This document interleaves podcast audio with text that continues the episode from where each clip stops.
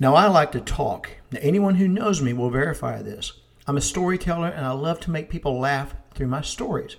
I always say my life is what I call a walking sitcom. There are times when words aren't necessary. If your friends, your family, or your colleagues are hurting, they need your presence, not your advice. Just show up. That speaks louder than any words you could ever utter.